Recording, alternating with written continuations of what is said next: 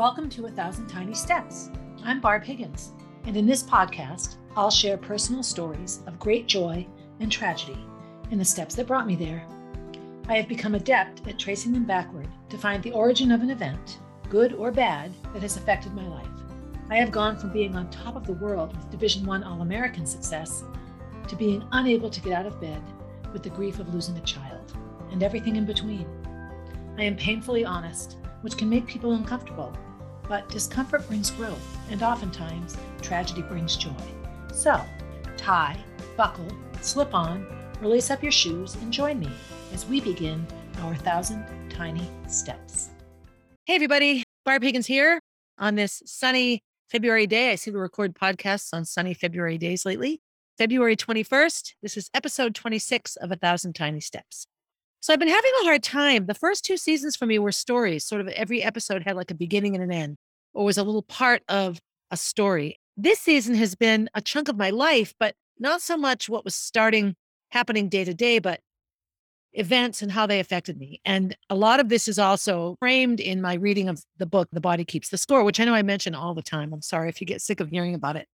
But it's one of those books that you can't sit down and read in a day. When I read fiction, I sit down and I read the book cover to cover. Have a very hard time not doing that. So, so I don't read often because I, I don't usually have time to spend the entire day reading a book.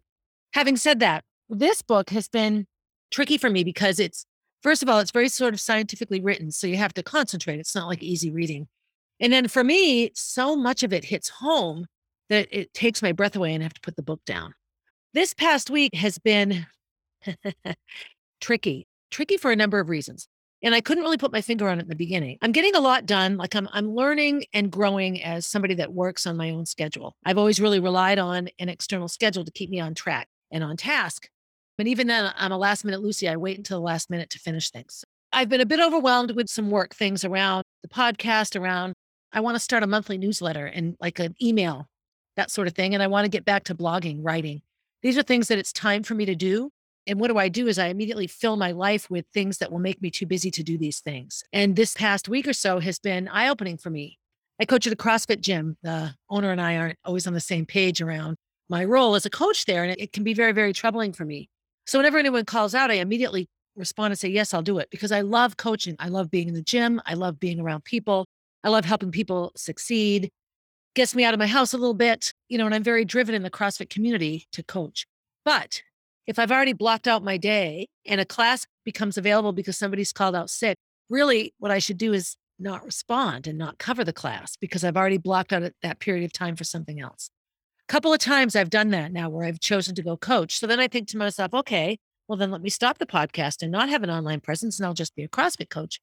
But that doesn't sit right with me either. So those kinds of things have been coming up. The other thing that has been coming up is I keep having a lot of cross references with things. I'll have a conversation with somebody about something, or I'll read something in the book, and then I'll go to a completely unrelated place and start talking with somebody, and up comes that very same topic. Of course, a lot of this episode for me has talked about trauma and the trauma brain, how people like me who have gone through lots of trauma relate and function in life. And so yesterday I'm on the rower and with a good friend of mine, Pam, and we're talking along, and she goes, You know what I found out?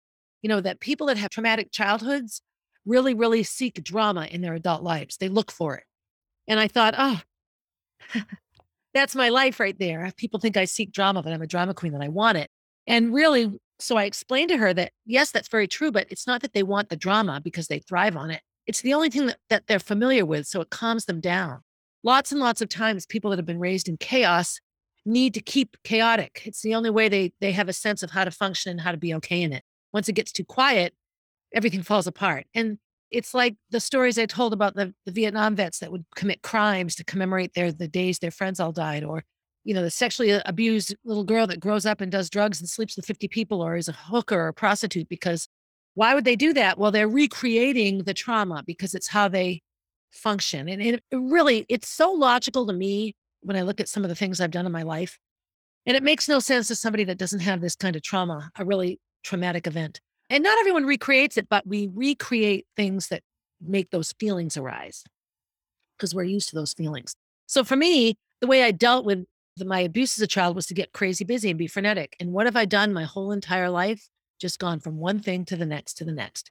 So, in my growth as a podcaster and hopefully an online presence and maybe a public speaker one day, you know, the foundation leader for a foundation in honor of my daughter, these are things that are important to me. And in the journey of doing this on my own, what I find is that to the outward eye, it looks like I do everything I can to sabotage progress. 50 other things come up. It was in the fall that my friend Amy met, said to me, you you always have something that you have to work on first before you can do the next thing. It really got me thinking, like, my goodness, that's true. I'm, I'm always, I always have something else that I need to finish first before I can start. And I catch myself now, I catch myself in this language because oftentimes how we talk can dictate how we act. Before I get started, started, I have redid my notes here. I want to talk a little bit about the coincidences that I've been having lately that I think they aren't. So I talked about The Blind Side, and that movie has now been on TV. Like every time I'm, I'm channel surfing, there's The Blind Side on like five different movie channels. Now, I know that's just a coincidence, but I had just talked about The Blind Side. Boom, there it is. In looking at all the coincidences that that seem to come up in my life, the conversation at the gym, and it's the same thing. You know, I'm starting this CrossFit class for people that might not want to do a lot of barbell lifting, and I've met like four new clients and four new people interested in CrossFit, and all of them would be a great match for this class. So I started thinking about all these, you know, the blind side thing. How is this all happening? And there's actually a syndrome, a phenomenon called the Baader Meinhof phenomenon. And what it is, is it explains why all of a sudden we keep seeing the same thing over and over. So you have a conversation with your mother and you go, I think I want to buy an orange car. And you go and look at cars and you buy an orange car. And then you see orange cars everywhere. You never saw them before. Now you see them all the time. So I talked about the blind side and I put the TV on and now all I see in the in the guide is the blind side, the blind side. That could be looked at as like a really strange coincidence. So like, oh my God, that's so weird. I remember when I first found out I was pregnant. Suddenly I saw pregnant people everywhere. It's like, wow, I didn't know everyone was pregnant. Before I did the episode about the blind side, I hadn't really thought about that movie for a long time. So it wasn't present in my subconscious. It wasn't like floating around my quiet mind while I was doing other things. It was nowhere. So I talk about it. So now it's in my mind. It's a present memory. So then I go on the TV, oh, the blind side, the blind side. So the more I see it, the more I think about it, the more I see it. So, you know, oh, I'm pregnant. So now I'm thinking about pregnancy. Now I notice other people who are pregnant. I might not have even noticed them before, or it might not have mattered to me. So that's an actual phenomenon. And so I found that this happens all the time with me. The other little thing that comes to mind is, you know, I have my trusty cell phone all the time, right? And they listen to us, you know. So sometimes I think, you know, I have a conversation or record a podcast, and then all these things in the podcast suddenly show up in my feed. And I realize, okay. so anyway, but that's been big lately. I'm having all these conversations and talking about all these things. And then I run into people I've talked about, or I see something on TV that's similar to what I just spoke about or talked about with somebody. It's been really, really intense for me. The other thing that's been intense for me here in the past couple of weeks, and actually in the whole process of doing this, this podcast, is I'm spending a lot of time outwardly talking about traumatic things, talking about having Jack, talking about losing Molly, talking about Roy, talking about losing my job. These are things that I've just shut my mouth and tried to just carry on. And I have so many other things I could talk about. I have a lot to say about my own depression and postpartum depression. I have a lot to say about substance abuse, alcohol and drugs for me. There is so much to talk about, but what happens is each conversation brings you back to that reality and, and acts as a trigger. I remember shortly after Molly died, when I was really, really, really struggling, Roy was trying to help me. And he just said, Look, you just have to, it's been six weeks. You have to get up. Enough time has passed. You have to clean your house. You have to move on. Like six weeks. I, I think of having my foot cut off. I couldn't walk on my stump in six weeks. It would take such a long time to be able to put a prosthetic foot on there and, and walk around. And at six weeks after Molly's death, I was still sitting perfectly still. I remember just not being able to, to manage that. But over time, that's basically what you kind of have to do to move on in life. When you have a trauma and then a trauma memory or trauma experience. You sort of live this dual existence now where you kind of fake it till you make it on one side and you're constantly reliving the trauma on the other. And they're equally as pervasive in your in your consciousness and they sort of dictate everything you do. So I've had a rough couple of weeks. I don't really know where to go with the podcast. I don't feel like I'm telling a linear story anymore. I don't want to be boring. I don't want to be a lecturer. I don't want to tell people to do what I did. You know, I want to think of stories to tell and stories of my life. And I have plenty if you're listening and you know me and you can think of a story I should tell, let me know because I'll tell it. So I've had a bit of an emotionally tough week. It's been emotionally tough here as well because as I process through all this, of course, Kenny lives here. Gracie's at Disney. You know, I don't know that she listens to these podcasts, but I know that her friends do. I know that people talk about them. Lots and lots of things get brought up to the surface. I remember having someone tell me that I shouldn't talk about things so much because it reopens the wound. And that has been really the story of my life. I actually was out for dinner with a friend of mine a couple weeks ago, and, and her advice was that maybe I was telling too much on the podcast, that I didn't have to say the whole story. Be quiet, be quiet, be quiet. Just sort of an interesting phenomenon for me. One of my biggest issues as a child was being always being told to be quiet. I had adults in my life, don't tell your mother this, don't tell your father this, and don't tell so and so this, and don't tell so and so that. And all these people telling me not to tell. And then walking around as the owner of everybody's secrets. I'm the keeper of the secrets now. And then if I did accidentally say something and it caused a problem, somehow it was my fault, even though it wasn't my secret, even though it didn't have anything to do with me necessarily. So all of these things are coming up for me, this dual existence. I put on a good face in a CrossFit gym and I'm happy and I'm coaching and I am happy, but I have so much going on in my head. I wake up in the morning and that that's a hard time for anyone that's trauma related. You have about a millisecond of being okay. And then you're right back into all of a sudden you remember everything bad that's going on. You know, I have Jack and and how do I create a good life for him? And we all sort of fall into habits of behavior. And, and Kenny is like, oh, we can do this again. We can be the fluffy family. And I don't feel like a fluffy family at all. I think that would be very disingenuous of me for people to think that we're okay. We're not okay. Are we unsafe for a child? No, we're wonderful parents. Jack is the happiest baby in the history of happy babies, and he brings happiness to us and to all who meet him. But this process, this podcast process, I guess this episode is about me explaining to you how it makes me feel and what comes up for me. I also have so many connections, connections to prior episodes that things come back again and again. Life is just so cyclical. But a lot of it comes from this chapter in the book, and this is where I'll get started. So, this chapter is called The Unbearable Heaviness of Remembering. And late in my last episode, I said, this is what the theme of this podcast is, but we didn't we didn't call it that because when, when I listened to that podcast as a whole, that didn't seem like a logical title. That's what this one should be called The Unbearable Heaviness of Remembering. In The Body Keeps the Score, they talk about traumatic memory versus regular memory. And they had a bunch of people come in that had had, something traumatic happen. And first, they were asked, please recall a memory that you would will remember for the rest of your life, but that's not traumatic. You know, of course, what comes to mind for me would be the births of Gracie and Molly. I can think back to them. I remember with Gracie, the weather was warm. It was like the end of April. It was like a summer day. I fell asleep on the porch. I went into labor at night. We were watching Boston Public. My water broke in the bathroom. We had just eaten eggs and bacon. When we got to the hospital at 10 o'clock, I threw it all up, labored from about 10 p.m. until about 2 a.m. And then I pushed from 2 to 3. And then Gracie was born. I had popsicles. Danielle was my nurse. Dr. Salchunas delivered the baby. You know, I have wonderful memories of that night. And when I met, remember it, I'm sitting here in my couch telling you about it. With Molly, same time frame, but opposite. I went into labor at eight in the morning. It was freezing cold because it was the beginning of April. I was in the hospital by myself in the morning for a while, going through labor pains. I went into active labor in the afternoon, pushed and pushed right around three o'clock. Out came Molly. She was a bit different. My labor stopped, my contractions lessened. I had to have Pitocin. Out she came and had a lot of stitches. And that was a very different experience for me. But I remember with minute detail the chronology of it. The same with Jack's birth, waking up and drinking the coffee and am I having a baby and what? And then him coming out and then having lunch and how easy in many ways that delivery process and that birth was. So those are non-traumatic memories. And they tend to be big things, a vacation, a roller coaster ride, a wedding, you know, the, the kinds of things in your life that you remember easily and chronologically, and you can tell the story. And then there's traumatic memories. So a traumatic memory is unbelievably different because traumatic memories, I'm going to look at some notes here. Traumatic memories are very, very disorganized. They don't have a beginning and an end. They have typically a traumatic memory starts with a vision or a smell or a sound that then creates that piece of the memory, but that isn't always the beginning of the memory.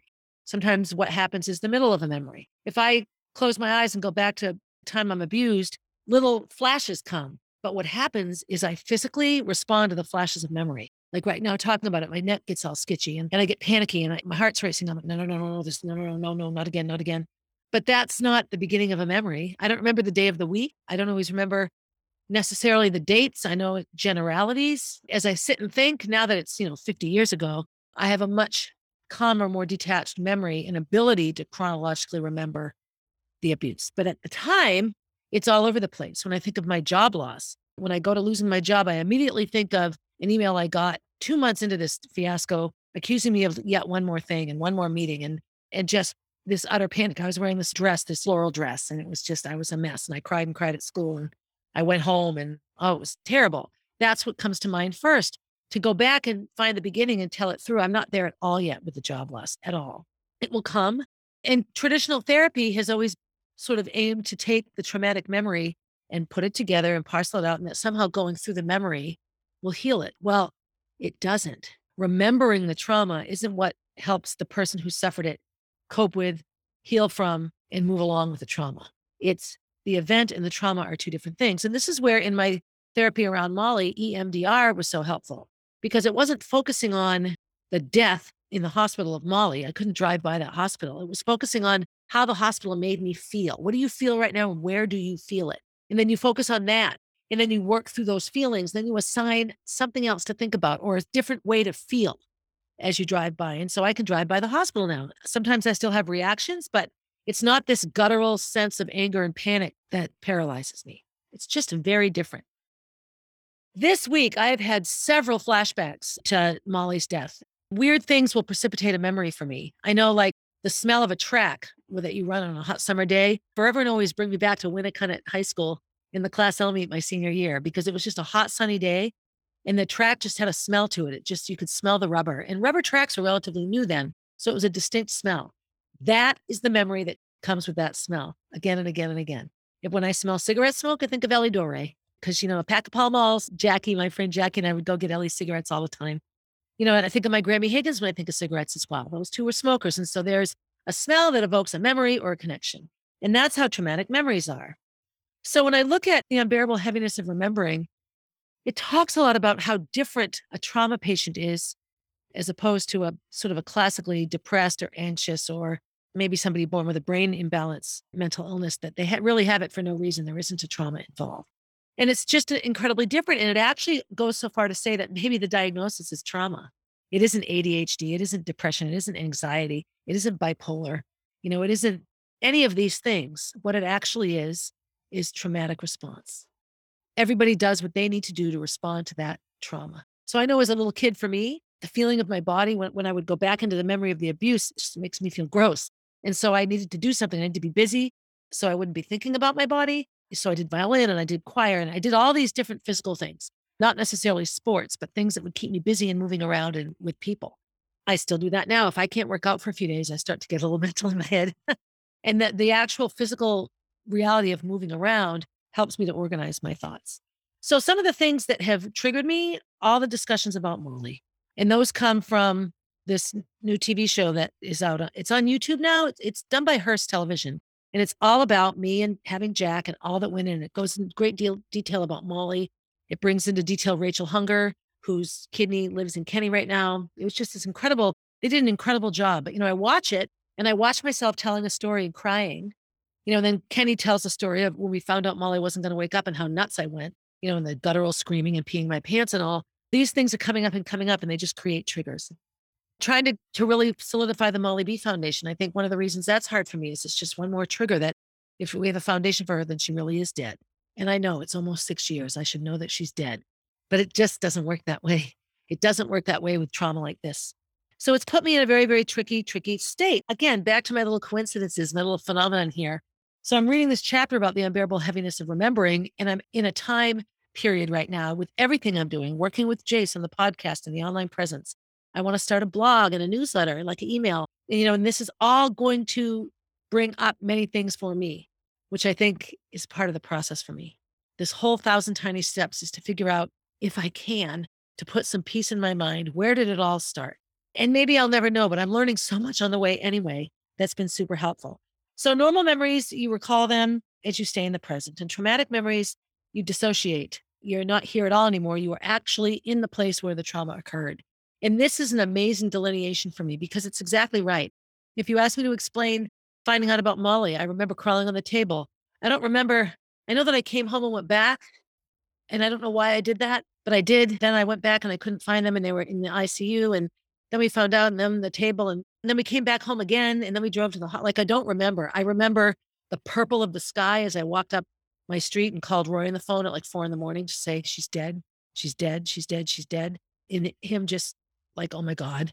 And then getting back in the car and I did a Facebook post. Like I remember these specific pieces of it. And when I think of the week, I have to really think to remember what happened on what day. Fortunately, we have pictures. We have so many pictures. It's like a scrapbook of the week it can help me put it together, but my memory isn't always the same.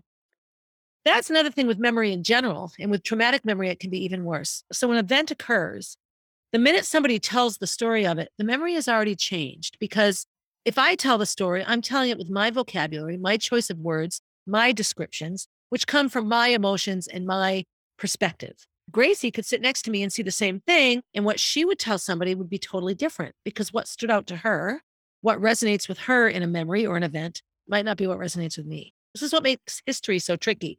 And I think why people feel they need to control it.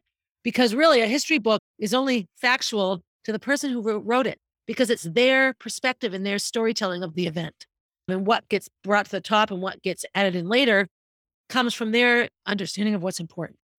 In having all these triggers and things come up, I really, I really, really understand now how much of my, my life, my silly life is lived in a traumatic state. So I have a really significant one, quite honestly. So last episode, I talked about being ready to put the winter coats in a bin and maybe hang up the costumes in the hallway into a closet and, you know, that I'm getting better at things. So we have this big bin of lunch boxes. And so I've been washing them, you know, and most of them have been empty. Molly's lunchbox that she was using still sits in the butcher block where she put it. We've moved it a few times, but but I had these two lunch boxes, a pink one and a green one, and they, they were sixth and eighth grade. Molly and Gracie, they've been in the bottom of my hamper for months. And so I pulled them out and I chucked them in the washer. I'm like, oh, I better check the zipper pocket. So I opened the zipper pocket of Gracie's, which was the green one. And there's a cupcake wrapper that's flat, flat, and stiff, stiff. And it was a funfetti cupcake. It's, you can still see all the colored dots. I'm like, funfetti, gosh, that was eighth grade for her. This is that, huh. And so, of course, it went back to like this time of year, February, March, maybe Valentine's Day and all this. So I'm like, oh, right, they got funfetti at their play. So I open up Molly's lunchbox zipper packet. There's three hallway passes, all with her name on it water, water, locker. There's a script of the play with things highlighted and directions and notes on the back. I had made a map of our house for her because she had to make one at school and she couldn't, she had a hard time looking down on things in her mind, seeing things from the top. So she wanted to draw it like this. How do you draw the, how do you draw it? So I drew the house. I just remember I'm in the bathroom at this time. That's my washer and dryer. And Jack Jack's crawling around the floor. And we're just doing laundry. I'm talking to him. And the pulling those things out and touching in my hand something that had been in that zipper pocket since 2015, since Molly and Gracie were in sixth and eighth grade. Now, Gracie lives at Disney now. That's a long time ago. It decimated me. I started sobbing, like sobbing, like utterly, utterly sobbing. Thinking about it now, it just makes me go back, makes me go where Molly was alive. I remember that spring and they were both in Bugsy Malone and they all had these different little roles and they loved it. They loved it. Molly opened the play. I did all this food for breakfast. I know here I am bawling about it. It happened seven years ago, but but the looking touching in my hand and looking and knowing that she put those things in there, that her hands put them in there, it just took me back. So was I traumatized that spring? No, but it took me back to a place before the trauma where I thought everything was okay, where my belief system around my life and my future was completely different than what it would end up being. There would always be a Molly in it. Molly would still be here. Why wouldn't she be? She's my child. Okay, so I think if I need to explain any more the difference between a normal memory and a traumatic one, this is it. And I want to apologize, but I listened to a podcast yesterday about not apologizing. Why do we apologize when we cry? So I'm not going to apologize, even though I really want to. But I've had a couple of those episodes, but that one was profound. I just, I just, I put everything back. There was a plastic spoon this red plastic spoon that they used to use for their yogurts. They got them somewhere. There was a Dum Dums lollipop, and Molly always got bubble gum, and she'd bring it home for me in there. And that was from dance. And so poor little Jack is just looking at his mother who's lost her mind. And I pulled it together and I zipped them back up, and they're just on the shelf now in my closet. And that's where they'll stay for a long while. It was just profound. At the same time, my sister Johanna came over and took a dresser out of the closet that Molly and Gracie shared. So she asked for that dresser back a couple years ago, and I couldn't do it. It was all still the same as when Molly, Gracie and I weren't ready to go through the clothes yet. Gracie and I have done all that. We've gone through every drawer, gone through the clothes, saved what we want to save, gotten rid of what we want to get rid of. We've done it. It's all set. The dresser was completely different.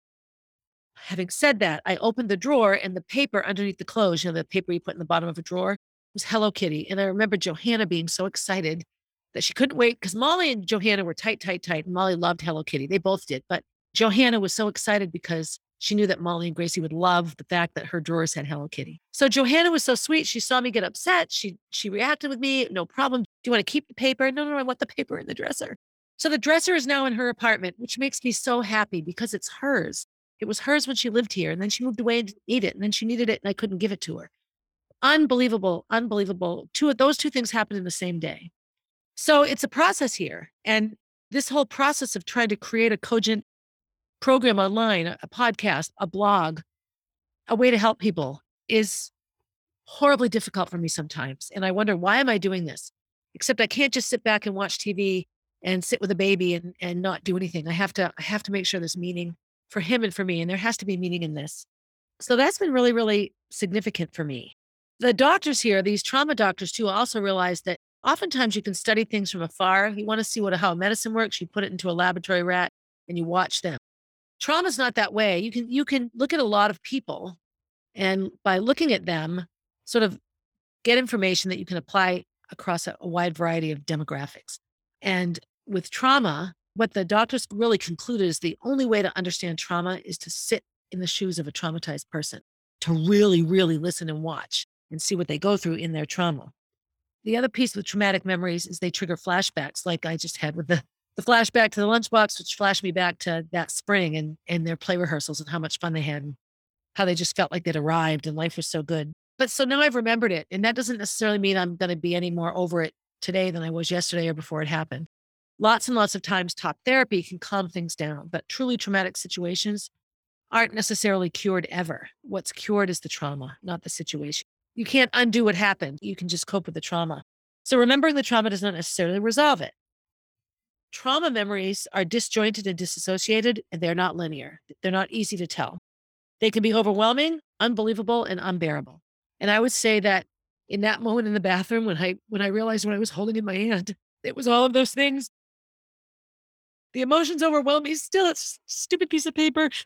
It's unbelievable that it's been in there for seven years she's actually really gone.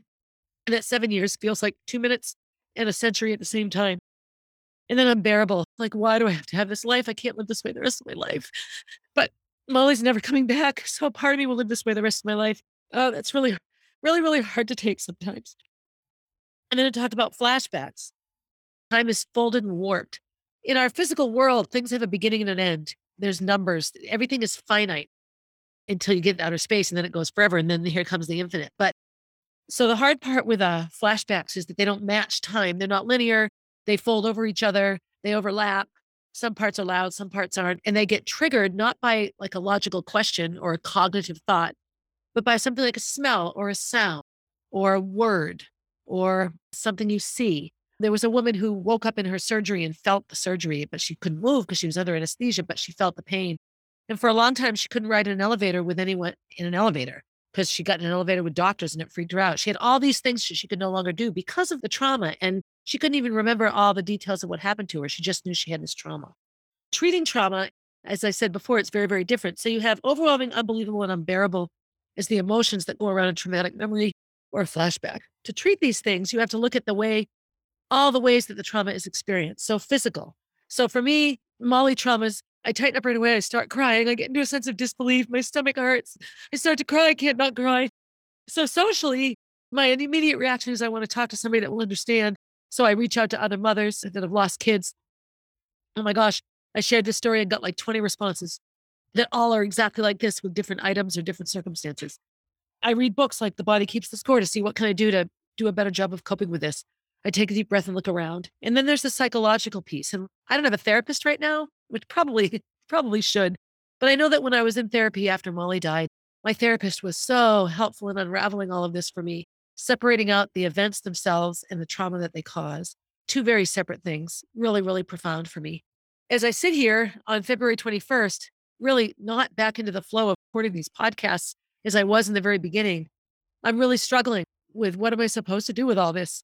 If I had to describe myself right now, I'd say I'm overwhelmed and I can't believe I'm in this situation and I can't really bear it anymore. Here's Barb at worst, right?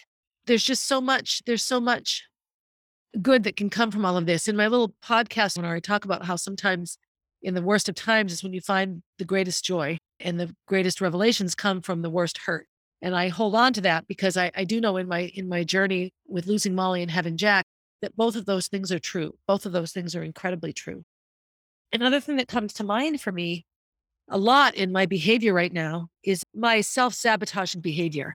So, self sabotage, what does that mean? So, when I look back on my running career, I had a lot of talent, but I also fought asthma. And so, really for me, I should have never ever drank alcoholic partied. I should have followed a really strict diet. I should have really, really lived a physically healthy life. And I did not. I partied on the weekends. I, you know, I did all sorts of things. I did not live a, an athletic life off the field. I never missed a practice. I showed up hungover. I do repeats and puke. I never ever missed a practice I was supposed to be at. But I showed up hungover and I didn't eat well and all of those things.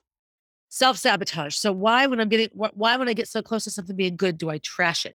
This is a very, very common external judgment of people with trauma brain and how they function. I know for me, anything, when everything gets too good or too calm, that's when I begin to panic. And I don't think I consciously look for a way to fuck it up. I get panicky and anxious. And once you're panicky and anxious, then you start making spontaneous decisions that are emotionally based and not intellectually or cognitively based. And I can look back over my life and see, see it this way. You know, at the time I jumped in to help Roy, my life was very, very even keel at the time. I had just finished a sabbatical. You know, my job was secure. I actually was feeling like, oh my God, I can't believe I'm going to be one of those teachers that does the same thing for 30 years, not knowing I only had a year left. Again, not knowing what was coming. But but my my decision to jump into a friendship and then a relationship with him was unbelievably impulsive on many emotional levels. Well thought out in some ways, but really truly a trauma-based decision. There are two sayings that come to mind for me and I learned one of them, one of them was just a therapist mine, and one of them was in AA and also with KK. So the first one is if you find yourself in a hole, stop digging. So, oh my God, I'm in a hole, I'm in a hole, I need to get out. But you keep digging because you think if you dig, you'll find a way out. The digging can represent what you're doing that got you in the hole in the first place. So you need to stop doing whatever that is. I have an incredibly hard time putting the shovel down putting the shovel down and really stepping back and looking at what the problem is. I get into this panicky mode of I just need to fix it. I don't want to think about it. I want to stay busy. Everything will be fine. And just that mode of thought comes back again and again in each period of my life where I had trauma. The other one is the definition of insanity is doing the same thing over and over again and expecting a different result. So, what comes to mind for me on this is this TV show Mom. One of the characters, Christy, is a compulsive gambler and she gambles and loses money. Okay, this time I'll win. And she eventually loses money. She thinks if she keeps gambling, eventually she'll win. Now, I know some people do win at gambling and whatever, but the mindset is the same. No, I can't give up yet. I can't give up. I know if I just keep doing it, it, it will happen. It will be right. I think anyone that's listening to me, I think if my podcast editor listening is probably going, oh, yeah, that makes sense. Put the shovel down, Barb, and get to work. So, in looking at my last couple of weeks and at looking at the challenges I'm facing and, and where to go from here and what to talk about from here, all of these things come up. My first thoughts are just, you know, oh, fill my schedule. So one of those things about self-sabotage. So I'm not, I'm not getting drunk all the time now, but like I had blocked off a chunk of time for this podcast a couple of times over the weekend and this morning. And each day I chose to do something else, equally meaningful, but not what I needed to do to succeed here. I have to stop and say, Barbara Jean Higgins, what are you doing? And so I'm inviting all of you to listen to this gobbledygook because I feel sometimes that you know, you look at reality TV and all you see is what the producer wants you to see. And if anything, I want this podcast to be authentic. I want you to finish a podcast someday and go, oh my God, please don't ever record one like that again. I won't be hurt because that's life. We have the good and the bad and all that sort of thing. Another huge piece of the trauma healing piece and the not talking too much piece. So I mentioned how in my life I was always told to be quiet, and I have recreated for my life, for myself many times, things I'm doing that I'm not supposed to tell. I have had so many secrets in my life here and there over time, and it's never been helpful. So, one of the biggest things that has also come to me in reading about trauma, when I'm explaining about how when you share a memory, your perspective comes into the memory and alters the memory. So, five people see the same thing and it's all different. So, another saying that comes up for me here is culture shapes the expression of traumatic stress. It's 1976 when I tell my mother, okay, I'm being sexually abused and I would like it to stop. And I'm told to be quiet do not say anything. It will cause trouble. It will cause more trouble. People won't believe you. All the reasons why not only did it happen to me, but it was now my burden and my secret to keep that I had to protect everybody, me, the victim. Today, if a child went to a mother with this confession, mothers have to do the right things. And oftentimes families like this, they keep their secrets. But if this, if this were to come out now in any public way or any educational way, law enforcement would be called, the child would be removed, like steps would be taken immediately to ensure that this didn't happen again. Well, one would hope. It was just a very, very different. And that's not because my abuse was any worse or better than abuse today. It was just how society and culture looked at it. Trauma itself wasn't even recognized and still isn't recognized, like on insurance forms. If I were to say I need to have this medicine because I have trauma, well, no, you need to have one of these disorders. And there are all these disorders that are put into, into insurance companies. My mother had a syndrome called fibromyalgia. And for a long time, people thought she was faking it. That doesn't even exist. It's not real. You know, and she had to come up with something else to try to get it treated. You know, now you see TV commercials for medication for fibromyalgia. So clearly it was something. But we live in a culture that defines how we are told to respond to things. You know, I had a foot operation on my right foot in 1983, and that was a cast for six weeks and crutches. I had the same operation 10 years later on my left foot, and I was walking on it in a week. We as a culture learn and grow. And the same is true in how we process trauma and grief. And I noticed this with my lost daughter. You know, Coach Ludi lost a four year old in 1955 or so. You know, they never talked about it. I didn't know about it until Molly died. Then I found out about it. They didn't talk about it. You just didn't. A girl on my track team in Bow, my cross country team, her mother had lost her sister when they were teeny tiny. And her grandparents still cry about that. They still cry. You know, 50 years later, they still cry. Of course you do. But they didn't, there was no online. There was no, you had to go to a support group in person, but there weren't very many. It was just such a different reality. And I can't imagine, I can't imagine living. I'm showing my cell phone here if you can't see. I, I can't imagine living without this because in this cell phone are hundreds of women and men, but women for me that have gone through what I go through. What I want to close with is that what I come to at the end of this week of, you know, huge fight with Kenny and frustration over lack of sleep and not being comfortable with my position at my CrossFit gym and having a sore shoulder for most of the week. You know, knowing I have a foot operation coming up and flying to Utah next week to thank the hospital for keeping me healthy enough to have Jack and all these things that are existing in me were coming up for me, wanting to be solid and ready to have a solid newsletter and email presence and and start blogging again and get the damn foundation put together. Like I look at all this and I get utterly overwhelmed and I realize that I have to put the shovel down. Like right now, I just have to put the shovel down and get these things done, continue in a way that's meaningful and helpful for me. I have to stop thinking that things will work this time if I keep living the life I'm living. And it, this has been a hard, hard adjustment for me, a really hard adjustment. I just keep thinking I can make it work. I can do it. I can make it work. And there are things big changes I need to make and things I need to continue doing and things I need to stop doing. And when I have the morning blocked off to do something, and because I have it blocked off and it means I'm home and doesn't mean I can now go and coach a CrossFit class. As much as I want to do both, I have to really put together a schedule where I do them when I'm supposed to do them and I do them well. And I have a bit better, more manageable schedule. And why does that scare the crap out of me? I do not know, but it does. So I'm mm. going to leave us on that. Jack Jack, as we speak, is adorable standing on his own two little feet with no hands. He is the cutest thing ever. He's got two teeth down here and he's growing two top teeth. He was 11 months yesterday. So he's almost one. That's amazing. I'm back down to my pre pregnancy weight, which is still about 10 pounds more than I want it to be, but that's okay. Who cares? Working out as much as I can, heading into foot surgery and such. Thank you for listening. I hope between my wonderful editor and my ability to talk cohesively sometimes that this episode makes sense and that it's helpful. That's always the big deal that it's helpful. And I do reach out. I have friends that people that listen that have known me for a long time. And I really, if there's a connection for you or a question you want answered or something that I can talk about, please reach out and I'll incorporate them into a podcast in a heartbeat. If you live in a warm place, get outside. If you live in a cold place, stay warm, take care of yourself, do something nice for somebody, but first do it for yourself. I used to end my beginning podcast that way. What's a nice thing you can do for yourself? I don't know. Anyway, as I always say, have a good day, everybody. Hey, thanks for listening and for supporting A Thousand Tiny Steps. I hope you enjoyed the episode and will continue to listen. Feel free to leave a review and share my stories with your friends. Also, please reach out if you have stories to share. I love hearing from and connecting with my listeners. If you would like to know what I'll be talking about down the road, you can find me on Instagram at barb underscore 444, on Facebook as Barb Higgins, and at my website, www.athousandtinysteps.com.